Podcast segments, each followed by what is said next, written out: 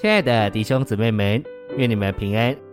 从这周开始，我们要一同进入的是第三周的内容。篇题是凭着罗马八章里生命之灵的律，活在神圣三一的神圣分赐里。这一周我们要读经的范围是罗马书八章二节、十节、六节、十一节、二十八到二十九节、十二章一到二节。现在，让我们一同来进入信息的纲目。第一大点，成为得胜者的关键，乃是罗马八章里生命之灵的律。罗马八章是为着迫切寻求者的一章圣经。第一重点，罗马七章是在肉体里的经历，罗马八章是在灵里的经历。这灵乃是神圣的灵住在我们人的灵里，二者调和成为一灵。第二重点，享受罗马八章生命之灵的律，将我们引进罗马十二章基督身体的实际里。当我们活在基督的身体里，并为着基督的身体而活，这律就在我们里面运行。第二大点，罗马八章是全本圣经的焦点和宇宙的中心，因此，我们若经历罗马八章，我们就在宇宙的中心。第一重点。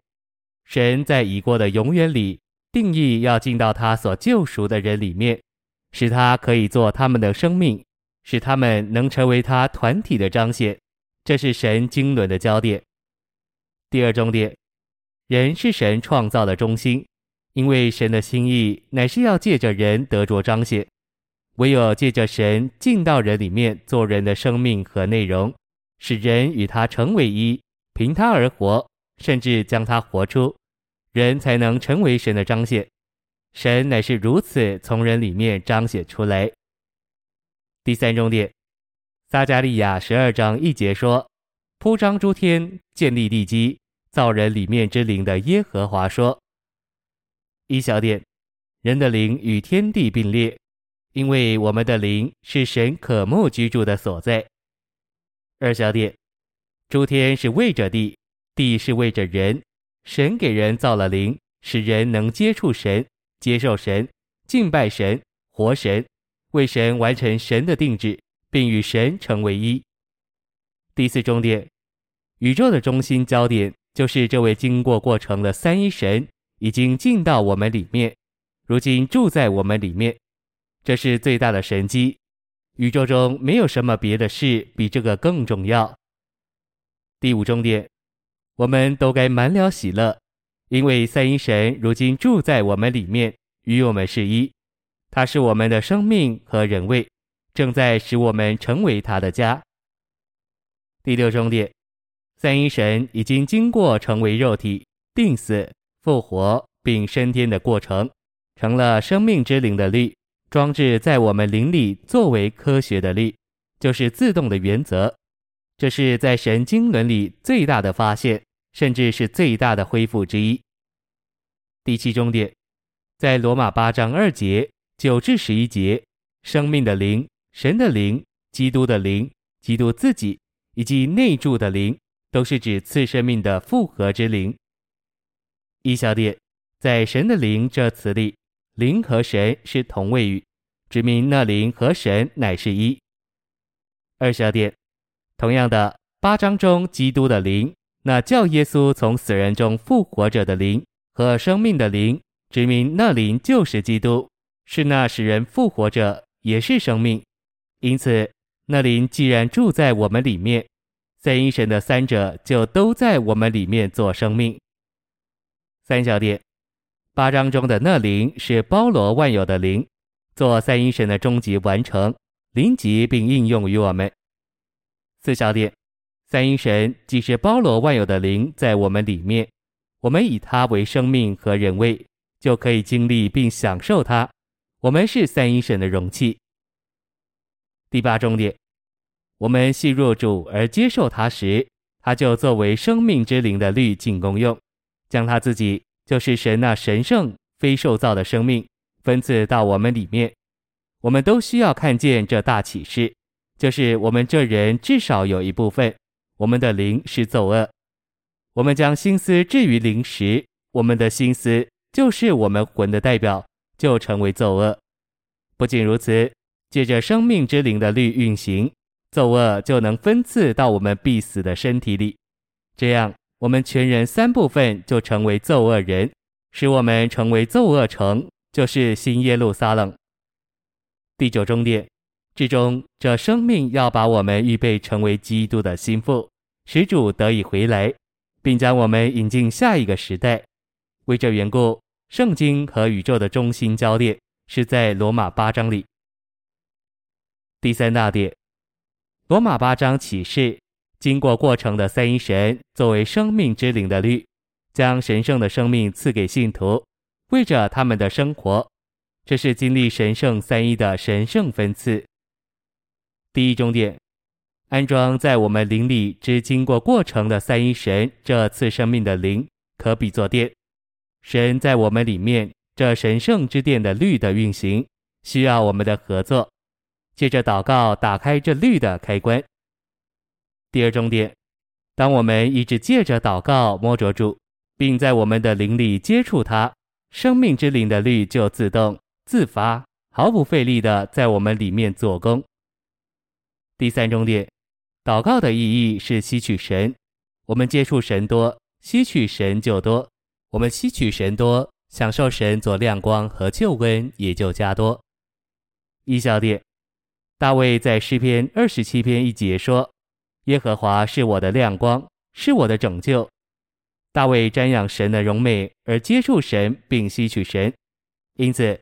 它里面就蒙光照，并得着拯救。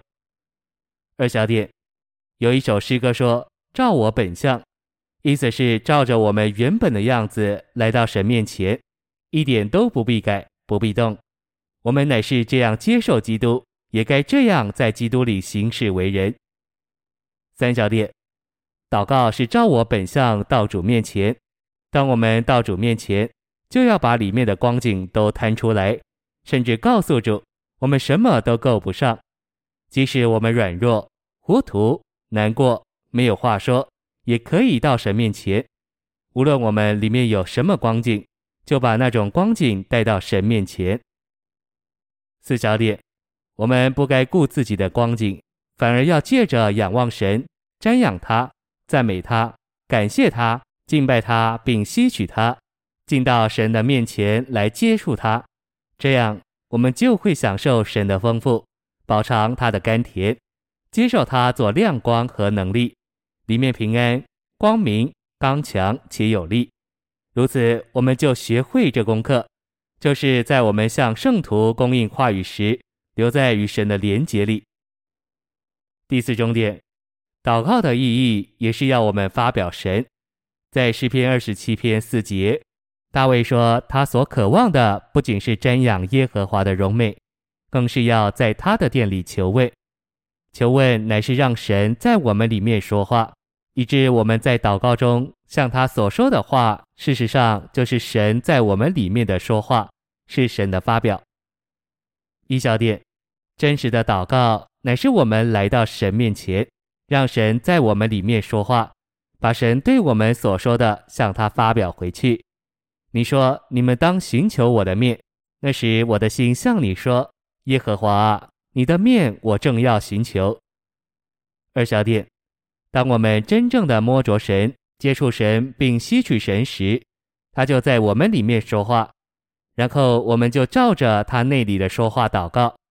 祷告就是进到神面前，遇着神，亲近他，和神有了交流，并吸取他。使他能在我们里面对我们说话。